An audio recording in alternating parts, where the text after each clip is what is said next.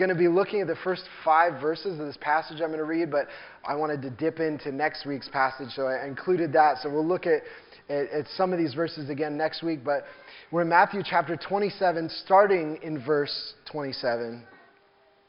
Hear the word of the Lord. Then the soldiers of the governor took Jesus into the governor's headquarters, and they gathered the whole battalion before him. And they stripped him and put a scarlet robe on him and twisted together a, a, crown of thorns. They put it on his head and put a reed in his right hand. And kneeling before them, they mocked him, saying, Hail, King of the Jews! And they spit on him and took the reed and struck him on the head. And when they had mocked him, they stripped him of the robe and put his own clothes on him and led him away to crucify him. As they went out, they found a man of Cyrene, Simon by name. They compelled this man to carry his cross. And when they came to a place called Golgotha, which means place of the skull, they offered him wine to drink mixed with gall. But when he tasted it, he would not drink it. When they had crucified him, they divided his garments among them by casting lots. Then they sat down and kept watch over him there. And over his head they put the charge against him, which read, This is Jesus, the King of the Jews. Then two robbers were crucified with him, one on the right and one on the left, and those who passed by derided him, wagging their heads and saying, You who destroy the temple and rebuild it in three days, save yourself. If you are the Son of God, come down from the cross. So also the chief priests with the scribes and elders mocked him, saying, He saved others, he cannot save himself. He is the King of Israel. Let him come down now from the cross, and we will believe in him. He trusts in God. Let God deliver him now if he desires him. For he said, I am the Son of God. And the robbers who were crucified with him also reviled him in the same way. Let's pray together. Our great King in heaven, we are, are so thankful that you have revealed yourself to us in your holy word. But our hearts need your instruction as well. That you would take the words of this text and you would take my words and you would apply these words into the hearts of those who are present here, the many different lives present here. You know our lives better than we know ourselves. And so search our hearts, we pray. In Jesus' name, amen. So, over the last couple months, we have been asking the question what is the meaning of Jesus' death on the cross? We've been looking at the last chapters, the final chapters of the Gospel of Matthew, and going passage by passage. And it turns out that every passage in the, these clo- this closing narrative of Jesus' life, each passage gives us a different insight into the meaning of the cross. And we've seen all different meanings. You know, like, what is the answer to the problem of evil? That how can there be a good God and all this evil in the world? And the cross is a profound answer to that. Or, you know, what are the dynamics of forgiveness? How does forgiveness work? And you look at the cross and you realize, wow, there's deep insights into how forgiveness works with each other and with our relationship with God. And there's, so there's just layer upon layer of meaning to this central event of the Christian faith, Jesus' death on the cross. And this week, um, we are talking about what I think is one of the most personal aspects of Jesus' death on the cross is probably the aspect that for some of you will hit closest to home. And it's the topic of the cross and shame. And, you know, in many modern presentations of the cross, there's a lot of emphasis put on how gruesome crucifixion is. So, for example, if you saw Mel Gibson's movie, came out 10 or 15 years ago, The Passion of Christ, there's all kinds of details about, you know, blood and guts and flesh and everything, you know, Jesus being ripped apart and the physical torture that Jesus endured. But you know, when you come to the Bible, you find out the Bible's description of the cross is very different. There's almost no details about Jesus, the physical torture he went through. And actually, the verse in Matthew that when Jesus is actually crucified is in verse 35. Look at what it says. And when they had crucified him, they divided his garments among them by casting lots. And when they had crucified him, is a side comment. It's not even the main clause of the sentence. It's just a side comment. There's hardly any attention actually given to nails going into his hand or anything like that. And I think the reason for that is what Christians have said throughout history is that the worst part of Jesus' death on the cross wasn't the physical pain of it, it was the shame of it. The cross was a death, an act of shaming. And that Jesus was enduring our shame on the cross. And that that was actually far darker, far worse than the physical pain. Actually, this text puts far more emphasis on the shame that Jesus endured as he went to the cross. There's all kinds of details about the shame, very little detail about the physical torture. Now, the Bible, I think, recognizes that there are two kinds of shame. You might call them legitimate shame and illegitimate shame. So there is a certain legitimate kind of shame that we should all feel because we're sinners and we, we hurt one another and we disobey God. And we should feel ashamed for our sin, that we you know, disgusted at our own sin. And actually, if you were here several weeks ago, we talked about repentance. An important part of repentance is feeling sorrow for your sin. But I think that the Bible also recognizes that there is an illegitimate shame that we deal with as humans in a broken world shame and a disgust with ourselves that we shouldn't feel, that is a lie. And that's the kind of shame that I want us to think about this morning. We've looked at the legitimate shame a few weeks ago. Now we're going to look at the illegitimate shame that often comes from the mistreatment and abuse that uh, people do to us in our lives that causes us to have a view of ourselves um, which, you know, I, I hate, we even hate to say that word, a sense of disgust with ourselves.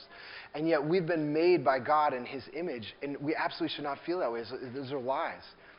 And it is into that shame that Jesus came to share in, to take from us on the cross. And so this morning, I want to talk about shame by answering two simple questions for us. This is what they are. How do we experience shame, first of all? Where does, where does shame come from? What are the events that happen that cause shame to be such a powerful force in our life? How do we experience shame? And then the second question is how does Jesus heal our shame? How do we experience it? And how does Jesus heal it? Two simple questions. I'll say, you know, this is a very big topic. Consider this sermon a conversation starter for us as a community. That there's so much, there's so many ways, thousands of ways that people have experienced, room, experienced shame present in this room. I don't know what they all are. I don't know what the shame is in your life. God knows, you know. And um, hopefully, this sermon can be a place to not give all the answers about shame, but to open a conversation, open a door where to say that this could be a community where we could talk about the shame that we've experienced and that we uh, wrestle with. So, two questions this morning how do we experience shame?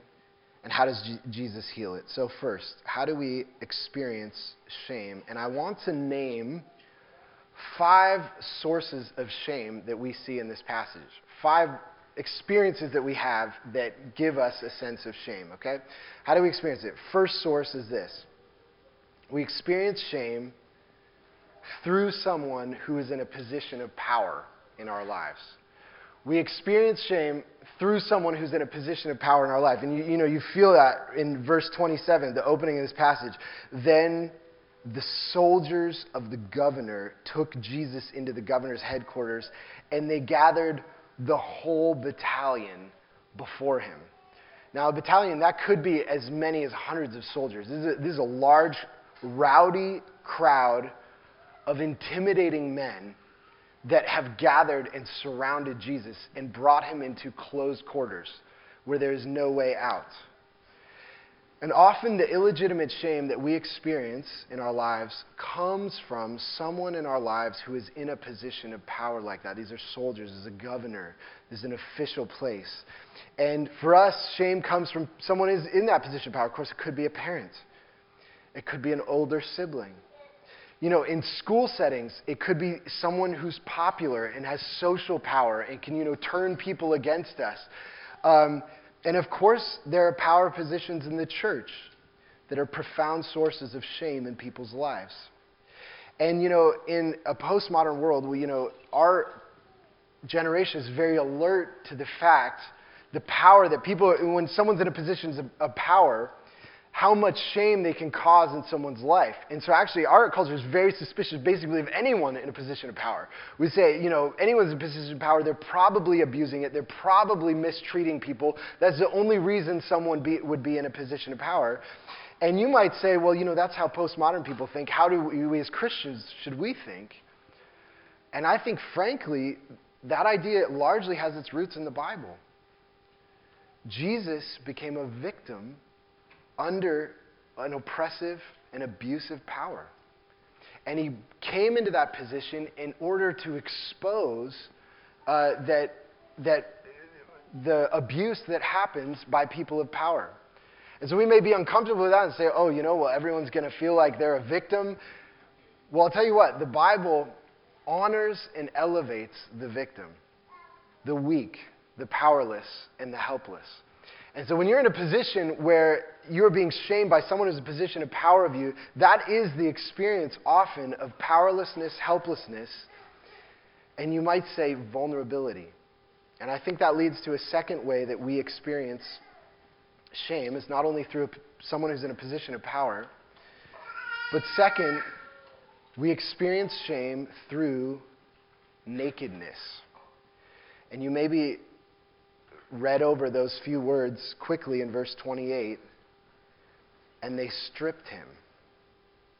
Jesus was not only surrounded by a gang of rowdy men, he was stripped naked in front of them. Rowdy soldiers in an enclosed environment that he could not escape and was stripped naked. That happened to our Lord. And you know, of course, nakedness and shame throughout the Bible go together. You know, one of the most beautiful uh, sentences in the whole scripture comes in Genesis chapter 2, where it describes humanity before sin came into the world. And the beautiful description of humanity before sin is that we were naked and we were unashamed. There, we knew that every inch of my body had been created good by God. And He had said that it was good, and He delighted in it. And there was this confidence, and there was this freedom um, to be myself. And I, I, there was a certain authenticity to feel at home in my own skin. And so, on the one hand, because of the fall, we've lost that confidence. We don't want anyone to see our nakedness. But also, we live in an increasingly sexualized culture where our sexual lives, and especially the sexual lives of young people, are constantly assaulted. And I want to read this. This is from Dan Allender. Dan Allender's book, uh, Healing the Wounded Heart. This is, this is what Dan Allender says. He's a, he's a Christian psychologist. He says, It is unquestionable that there is a rise in sexually violating harassment and intimate partner violence. The extent of sexual harassment in our schools between elementary school and high school is staggering. In 2001, the American Association of University Women study on harassment indicated that 89% of girls and 60 to 79% of boys were sexually harassed. The onset of the harassment was in sixth grade. In this group, 59% experienced harassment occasionally and 27% often, and the incidence of sexual harassment increased through high school. To grow up in a culture like that, um, a sexually aggressive culture, a sexually charged culture like that, is to have shame be a dominant experience of growing up in our culture. Is because of that. And the reason why this is allowed to happen is because also of a third uh, source of shame that we see in this text, not only from people who are in a position of power through nakedness, through you know, sexual harassment, assault, but third also through humor, ridicule, you see in verse 28, and they stripped him and put a scarlet robe on him and twisted together a crown of thorns. And they put it on his head and put a reed in his hand. And kneeling before him, they mocked him, saying, Hail, King of the Jews. Jesus comes saying, I'm the true king, starting a kingdom of love, and it is a joke to them. This is love himself who has come in flesh to walk among us. This is the one who invented the moon. I mean, he thought of the moon, he thought of seahorses and, you know, grapefruit trees. He invented those things. He's this beautiful mind, this beautiful soul has come to us, and he's ridiculed and made fun of. I mean, how, how appalling. And the thing about humor, humor is, was given by God to be one of the most important instruments of grace in human life. Because what humor does is humor says that there are certain imperfections about me that um, when I can laugh at them, when I have a friend, a trusted person, and we can laugh together, and you're like, yeah, I know I'm like that, and we laugh together, and all of a sudden the imperfections of me about me become something that I know that I can be a delight to someone, even though I'm imperfect. And that's exactly what grace is all about. The, the reality that I can be imperfect and be a delight to God. Humor is supposed to teach us that. And actually, there's a great um, scene in C.S. Lewis's Narnia stories in The Magician's Nephew. There's a chapter called The First Joke and Other Matters. And this is in the, in, uh, in the stories when Narnia, the land of Narnia, has just been created by Aslan, the great king of Narnia. And there's all these talking animals around who are talking, talking. There's all this commotion. All of a sudden, it goes quiet for a second, and this jackdaw, which is like a, a crow, makes this noise and realizes, oh, everyone was quiet, and I made this noise, all embarrassed. And everyone starts laughing because he made, you know, it's kind of like when you're at a party and it goes quiet and you say something really loud, and you're kind of embarrassed, and the jackdaw's embarrassed. Everyone thinks, you know, can we laugh at him? And then, uh, and Aslan says, yes, you should laugh. Laughter is a good thing. And then this is what the jackdaw says. He says, Aslan, Aslan, have I made the first joke? Will everybody always be told how I made the first joke? No, little friend, said the lion. You have not made the first joke. You have been the first joke. And then everyone laughed more than ever, but the jackdaw didn't mind and laughed just as loud. He could laugh at himself. And his imperfection was okay. It was accepted. It was embraced. And it was through humor. Humor has the power to relieve our shame, to wash away our shame, and to say that I'm a delight I make people smile even in my imperfection. You know, actually, in that sense, it's very much like sex. You know, sex is that way that, that you know, my wife could see my, you know, lumpy, awkward, naked body and find that erotically pleasurable. You know, it's just a miracle. And you say, wow, my imperfect body could be a source of pleasure. That's grace. And to find out that that's, that's what humor is supposed to be. And just like when sex becomes pleasure taking instead of grace giving, or when humor becomes pleasure taking instead of grace giving, it becomes shaming and dehumanizing. And it's because shame and humor are both talking about our imperfections. One talks about them from a spirit of grace, and one talks about them to destroy, spirit of death. Humor can ruin a person. And you may not know this, this week in our community, poor girl at Linden Middle School was ridiculed and took her own life this week in our community because humor was used to destroy her. And that kind of humor that destroys fell on our Savior. It fell on Jesus. He walked into that. And it's because of the beauty of humor that we should be so horrified when it is used to shame and to destroy. And that's the destruction of shame. And that's why it's not surprising that there is a fourth aspect when that we see that faith uh, that shame destroys. A fourth source of shame that we see in this passage is that we experience shame through physical violence. And you know, in the passage right before this, Jesus had uh, been scourged, which, if you don't know what scourging is, he was flogged with a leather whip. And a, it was a leather whip with probably with metal pieces in the end and bones on the end that would rip the flesh out of his back. So he's already been deeply beaten. And then it says in this passage in verse 30, and they spit on him and took the reed and struck him on the head. So one commentator said, the jokes have now turned violent. And I really think that often um, the physical violence of abuse is made worse by the shame of, of physical violence. Like, you know, if you've ever been beat up, the worst part of being beat up is, is not the physical pain of it, it's the humiliation of being beat up. And, you know, I, I actually remember once when I was uh, probably about 10, I, I was going to a movie with a, a friend of mine, and we went to 7-Eleven. We were going to buy some candy to shove in our pockets to you know sneak into the movie theater. And he was he wanted me to buy him some beef jerky, and I was like, no, you buy your own beef jerky. I'm not buying you beef jerky. And he got all upset at me. And you know, so I left him at 7-Eleven, and he he chased me down. And right in front of the movie theater, there was a whole crowd of people coming out of the movie theater. And he grabbed me and threw me against the wall and, and said, Don't you ever not buy me beef jerky again. And he punched me in the face, right, right in front of this whole crowd of people. And, I, I, you know, it didn't hurt that bad. But I ran home two miles just in tears, so humiliated. Physical violence. It's not the pain, it's the shame of it, it's the humiliation of it that makes it so bad. Because a person's face, a person's face is beautiful, it's soft, it's delicate. You know, there's eyes and nose and mouths and ears, they're loaded with nerves a face is reflecting to us God's image. And for, for a face, a physical face to be marred, is a profound dishonor to God Himself. And there's deep shame in physical violence, and I think that's probably the worst part of it. And so, how do we experience shame? How is shame present in our culture, in our, in our lives that many of you have experienced? For someone who's in a position of power, is through nakedness and through you know, sexual harassment and abuse through humor and ridicule, through physical violence.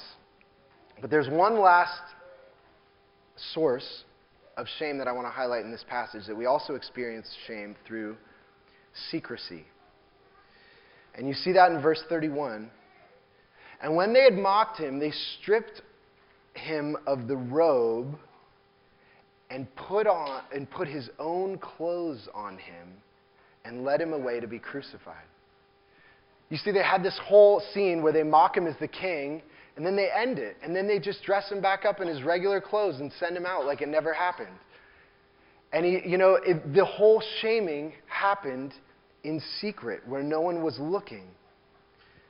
For many of us, the events in our lives that are the deepest sources of shame happened in secret, and they've stayed secret, and we have kept them secret. You know, one author says shame gives us a vague disgust with ourselves, in which, uh, which in turn feels like a hunk of lead in our hearts. And so, what is that vague feeling? To say that shame is just kind of a vague feeling that we. Why is it a vague feeling? The reason it's a vague feeling is because we often haven't looked at it right? We haven't named it. It's just kind of a general sense because you, in order to know what it is, you would have to look at it and see what it is and bring it out. And here in the passages of the gospel, Jesus' abuse is recorded. It is read and reread throughout history. This passage has been read and read over and over again. And Hebrews tells us that Jesus endured the cross despising the shame.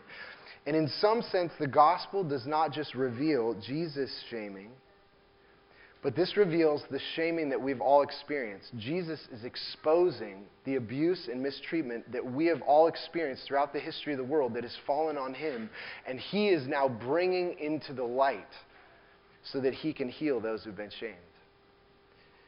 Now, you might say, okay, why do I say all this? Why this listing, this catalog of the ways that we experience shame? I say all this because many of us here this has been our whole life. I mean, for many of you, this is the day to day experience. You know, the lead in your heart? You'd say, I feel it in my body. I feel it in my nerves. I feel it in my stomach, in my chest, in my throat. I see it in the mirror. This shame that seems to be always with me, that feels like lead. And this passage says that Jesus, the one who chose you, Jesus said, You didn't choose me, I chose you. The one who chose you has experienced all of your shame. He's been stripped naked by those who are in power. He has been laughed at and humiliated and beaten and spit on, and it was done in secret. And if this has been your life, ridicule and shame, and you think, what is the point of all this? What goodness is there in all this horrible, crushing misery? What is there in this blackness, this leadness? Jesus is there. That's what's in the shame, is Jesus is there. It is in the place of shame that Jesus meets us. Because it's in the shame that we experience both our imperfections and the imperfections of this world and the pain of this world. And so it's in the shame that we can experience Jesus' grace. And so that leads to the second question we want to answer. First question how do we experience shame? This, this passage is all there for us. Jesus experienced it. The second question how does Jesus heal our shame? And you know, as I was uh, preparing the sermon, I, I knew that this had to be the second point, right? The first point is how do we experience shame. The second point had to be how does Jesus heal the shame? And so I came to this passage and I'm asking that question. I know that has to be the answer. I said, what does Jesus do in this passage to heal our shame? And I tried to find some verse where Jesus is the subject, where he is doing something for someone. And you read the whole passage, Jesus isn't the subject of anything in this whole passage. He's the object. He's the one who, in that sense, he is taking our shame. But ironically, the only sentences in this passage where Jesus is the subject and does something is on the mouth of those who are mocking him while he's on the cross. They say what he does. And of course, they're ridiculing him. But it turns out that in their words, I think, are the words of hope for us. And so I want to highlight these three things that they say just briefly. Okay, so how does Jesus heal our shame? First, he rescues us with love. And you see that verse 42 with the, with the, uh, the chief priests and the scribes and the elders say in verse 42 He saved others. Jesus saved others. Jesus came to rescue and to save people who could not save themselves and could not pull themselves out of the darkness. I think that's one of the main things probably about shame is that I, I can't run away from it. I'm not even sure I can deal with it uh, or handle it myself. And to say that Jesus comes to rescue me from it. He is going to rescue me. He saves others. And you know, we, we, uh, said earlier that you know much of the shame that we've experienced in our life was when someone who was in a position of power did something to us that we did not ask for. And it left this permanent effect on our whole life because someone came into our life and we say how unfair. And yet the good news is that the gospel says that also a man of power comes into our life when we didn't ask for it. But he's good He's kind. He's loving. He's trustworthy. He is not abusive. He sp- speaks words of grace and truth to us. And in the same way, the abuse, the mistreatment affected us in long term. His love transforms and affects us long term as well. That is the good news that we are not going to s- scrap our way out of the pit. We are rescued by love. And that's what, we, that's what we need to be aware of as a community. What is this community of people right here? This is the place where Jesus is bringing people who have a vague sense of lead in their hearts and in their nerves and in their stomachs and their throats that they carry everywhere with them that has come from their mis- being mistreated in this brutal world. Jesus is bringing them here and he is rescuing them with kindness and with love. They're going to have a new kind of family, a new kind of experience. That is what Jesus is doing. Praise the Lord. Okay? Second, how does Jesus heal shame? He rescues us with love. Second, he is a good authority. Look at this second part of verse 42. They said, He is the king of Israel. You know, again, to think about that we said that shame comes from someone in a position of power. And if that's happened to you, where someone who's in a position of power in your life has mistreated you, you might have said, you know what? No one is ever going to be in a position of power in my life again. They're not going to be in that place. And um, of course, I would say you should be careful about the kinds of people that are given a position of power in your life. I think that's good to think about a church that you go to that both loves the scriptures and the truth of the scriptures, but the truth is softened with the love and grace of Jesus. That's an important thing, that those are the kind of authorities we should put ourselves under. But we should also know that the healing of our shame will include an embrace of an authority of grace. The healing of your shame, that will involve embracing an authority of grace in your life. And the authority of grace is Jesus. He is the true King of the world. The next chapter is going to say that all authority in heaven and earth has been given to him. He is the man of power. He is the one who makes good laws. He is the one that we can trust. And because authority is a protection. And so part of the process of healing will be to find a loving church, finding a loving home group, loving elders and pastors and deacons and staff and leading women and, and, and through the church to say, Jesus is my authority the kingdom of God is real and alive, and that means there is loving authority in the world, and I need to find it. There is loving authority in the world, and wherever it is, I need to find it because I need it in my life. Okay? But enable, in order to do that, you need a third way that Jesus heals us of our shame, is that he also teaches us to trust. You know, of course, that's one of the great effects of shame in our lives is that when we've been mistreated, we're very distrustful of people. They say, it was in that place of powerlessness and helplessness and vulnerability that I was hurt. I'm not going to be in a place of powerlessness and vulnerability again. And we have to be aware that the hardening of distrust is a scary thing to happen to our souls. What's so amazing about what this text says about here's Jesus hanging on the cross. He's been brutally beaten. And look at what it says in verse 43. He trusts in God. The man on the cross trusts in God. Is Jesus a fool? Do you think Jesus is a fool for trusting God while he's on the cross? He's in this brutal world, and he trusts that his Father loves him and, and is devoted to him and cares for him. He trusts in God. Is Jesus a fool? Because many of us, when we've been mistreated, we say, I'm not going to be a fool. I'm not going to be a fool. I'm not going to trust and, and become a fool again. And we have to answer the question was he right to trust God while he was dying on the cross? And I think we would all say he was. God raised him. God vindicated him. God saved him. God was with him. God gave him the, the power to remain faithful. And in this violent and broken world, in Jesus, you can trust God. And you can be right to trust God. You can trust God and not be a fool. You are not a fool for trusting God. But you will only know that when you let yourself be rescued by His love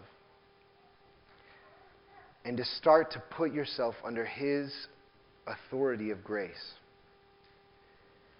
And when you do that, you will find that he is not ashamed to call you his brother. Let's pray together.